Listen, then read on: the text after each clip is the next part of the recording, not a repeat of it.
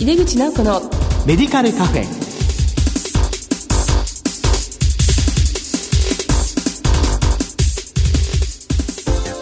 こんばんは。帝京平成大学薬学部の井出口直子です。井出口直子のメディカルカフェ。この番組は医療を取り巻く人々が集い語らい情報発信をする場です。今月は希少性疾患の現状と治療を考える特集として前回はファブリ病についてお送りしました今日は息が苦しくなったり全身倦怠感がある肺の難病肺高血圧症を取り上げます。この後今夜のゲスト江本則明先生にご登場いただきます。井出口直子のメディカルカフェ。この番組は手羽製薬の提供でお送りします。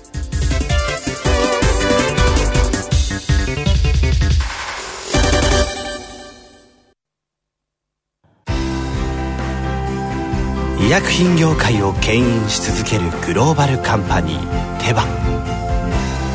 新薬ジェネリックを開発製造するハイブリッド企業です。患者さんの笑顔を大切にする薬剤師の皆さんと。これまでもこれからも手羽製薬。井出口直子のメディカルカフェ帝京平成大学薬学部の井出口直子です。希少性疾患の現状と治療を考える。特集の2回目は肺高血圧症についてお送りします。今回のゲストは神戸薬科大学臨床薬学教授、そして神戸大学大学院医学研究科戦略的客員教授でいらっしゃいます、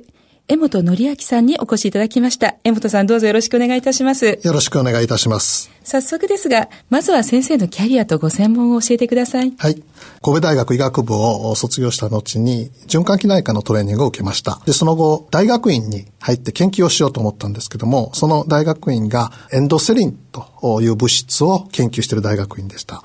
その後、基礎研究を数年続けておりましたが、最終的にそのエンドセリンが臨床に応用された結果というのが、肺高血圧症に対する薬剤ということで、えー、その後は循環器内科で肺高血圧症を専門としております。よろしくお願いいたします。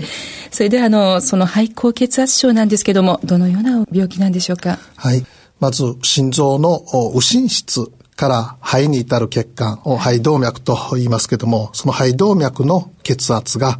何らかの理由で上がっている状態。これを肺高血圧症というふうに言います。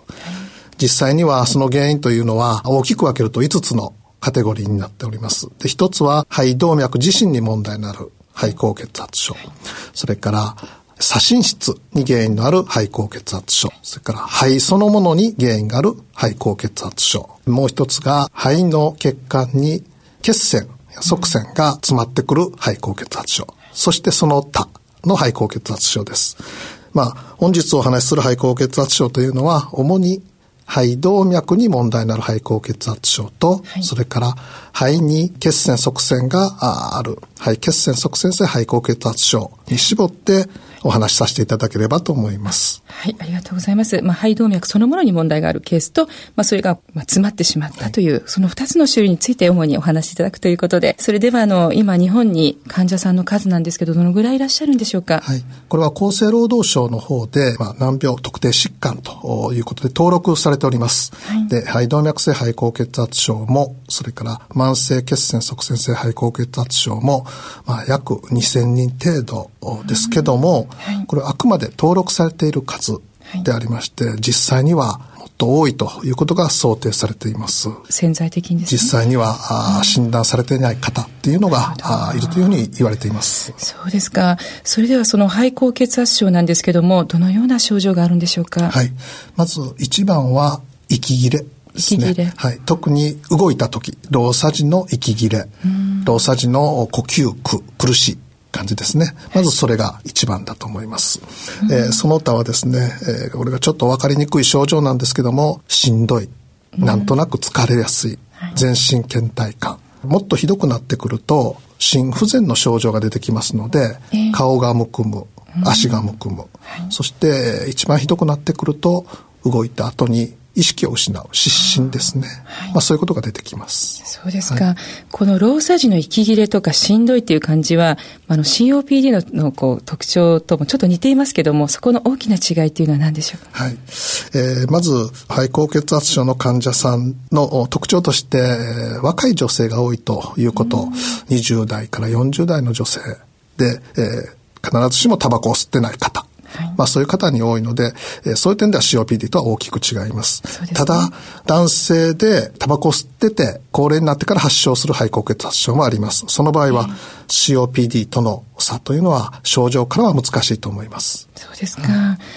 あの、まあ、肺高血圧ということで、高血圧とつくと、どうしてもちょっと高齢の方ってイメージがありがちなんですけれども、まあ、この病気に関しては若い女性が多いっていうのが特徴ということですよね。はい、そうですね。それではその診断なんですけどもどのような診断方法がありますでしょうか？はい。まあやはりほとんどの方は息が苦しいということで病院に来られます。えー、で、その場合には一般的にはレントゲンを取ったり、心電図を取ったり、血の検査をしたり、採血ですね、しますけども、えー、特異的な所見というものが乏しいというところが難しいところです。で、一番、まあ、診断として、今、有用と言われているのは、心エコー図検査。超音波で、えー、心臓を見ると。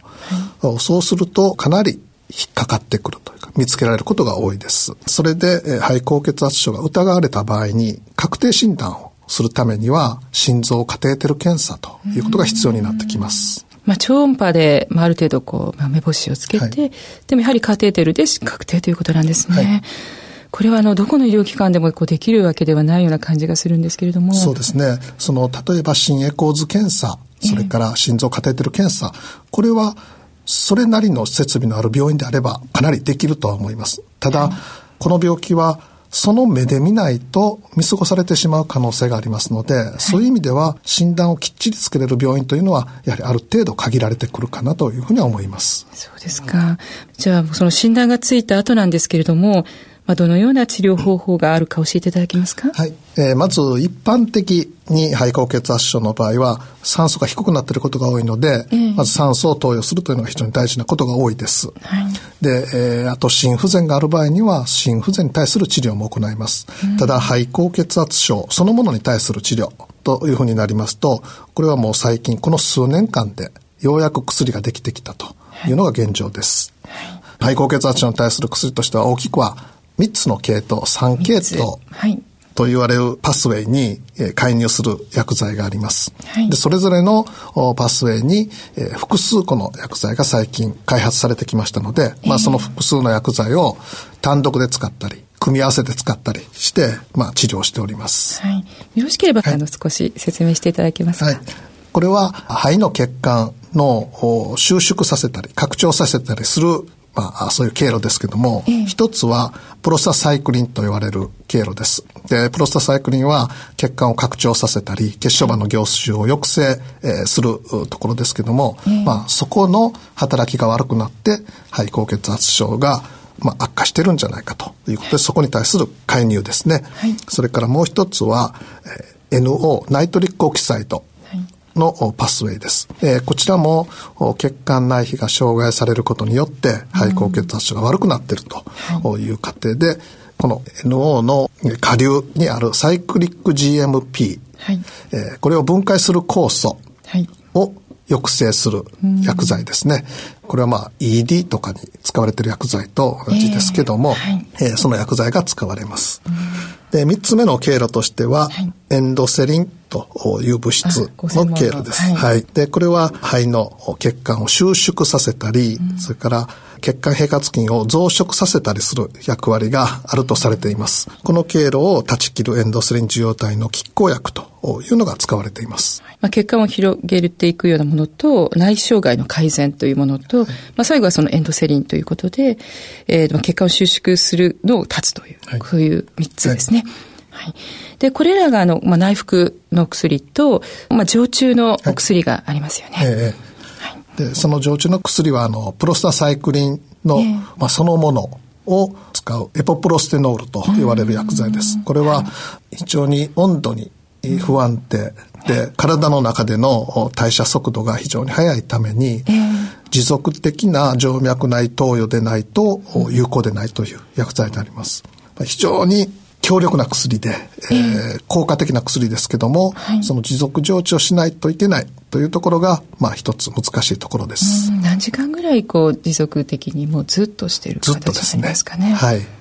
そうですか。そうすると、あの、本当にこう、管理とか保存ということが非常に重要になってまいりますけども。はい。実際には、これはもう在宅で、えー、お家で患者さんご自身、もしくは、はい、あご家族の方が、毎日毎日、その薬液を調整するわけですね。溶解液を薬剤に入れて、で溶解して、で、それをポンプの中に自分で入れて、で、そこで、え体の中に入っているカテーテルとつないで、で、24時間、365日ずっと使い続けるということになります。血管の中に直接投与する薬剤ですので、いかに清潔操作をきちっとするかですね。そこが大事になってきます。まあ、そこから感染が起きると本当に大変なことになってしまいますものね。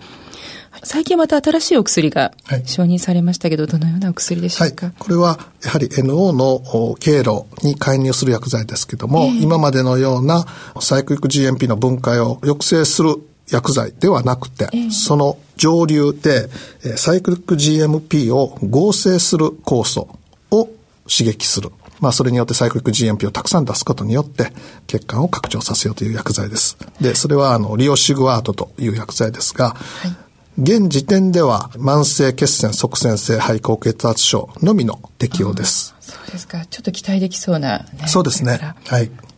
はい。ありがとうございます。今ちょっとお薬の話だったんですけども、まあ、それ以外にこう手術の方法とかありますけれども、はい、あとカテーテルですね。その辺の違いなども教えていただけますか？はい。慢性の肺血栓側栓性肺高血圧症の場合、はい、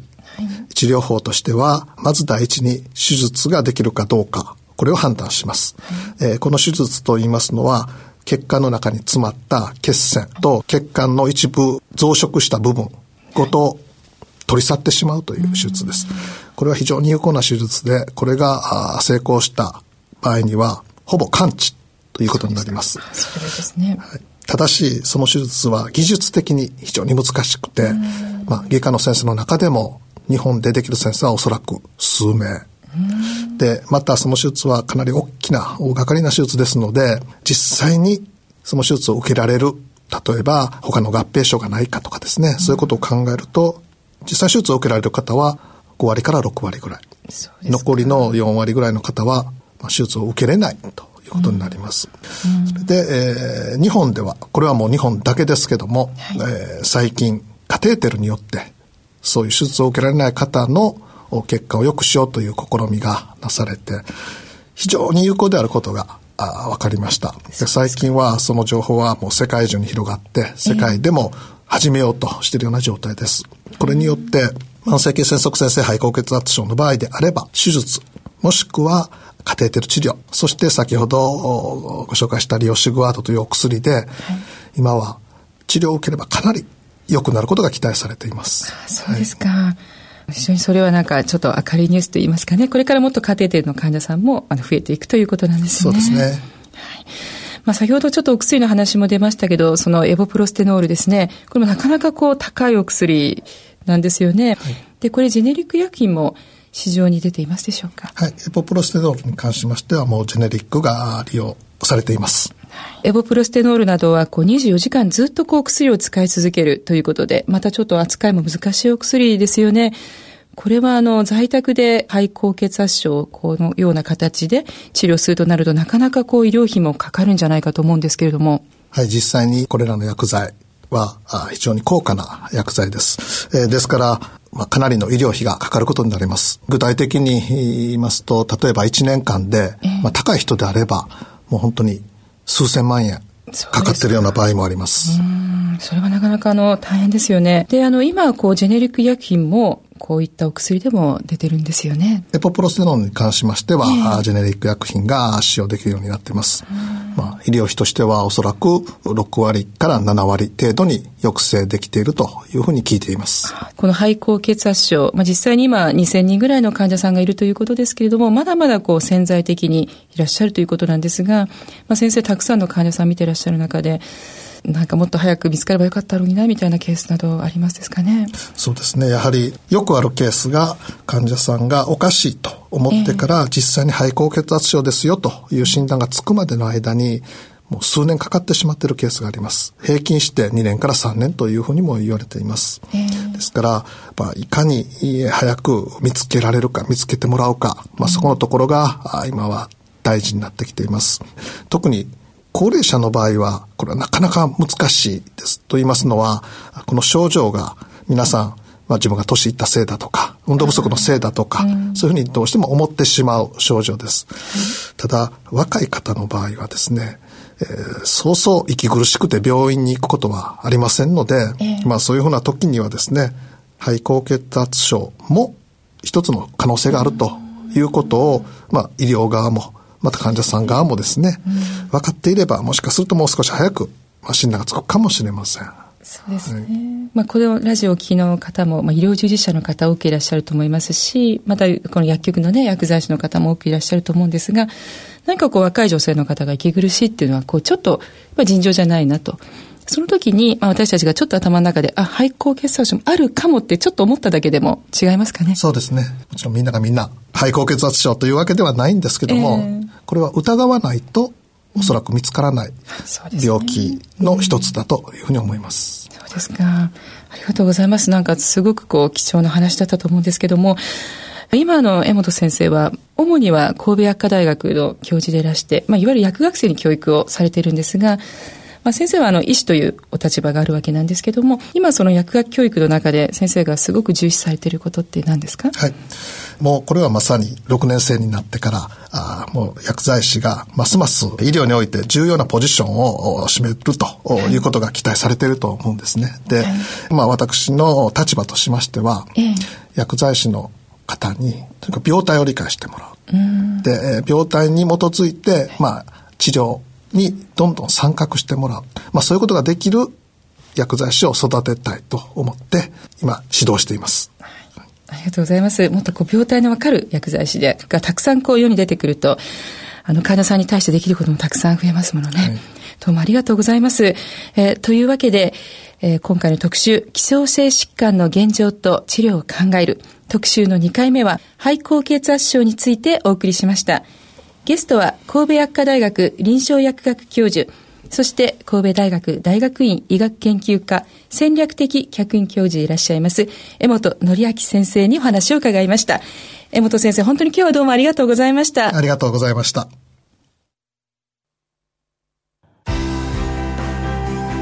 医薬品業界を牽引し続けるグローバルカンパニーテバ新薬ジェネリックを開発製造するハイブリッド企業です。患者さんの笑顔を大切にする薬剤師の皆さんと。これまでもこれからも手羽製薬。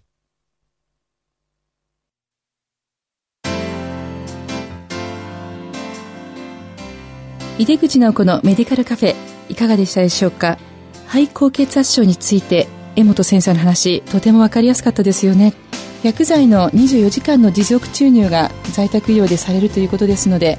薬剤師の積極的関与ますます必要になってきますね。さてこの番組は放送後にオンデマンドとポッドキャストで配信しています。番組へのご意見やご質問などは番組ウェブサイトからメールでお送りいただけます。お待ちしています。収録風景なども番組のサイトにアップしていますのでぜひラジオ日経のホームページからこの番組のウェブサイトにアクセスしてください。毎月第2第4水曜日夜8時40分から放送中の井出口直子のメディカルカフェ。次回は12月10日の放送です。皆様お風邪などひきませんように。それではまた帝京平成大学の井出口直子でした。井出口直子のメディカルカフェ。この番組は手羽製薬の提供でお送りしました。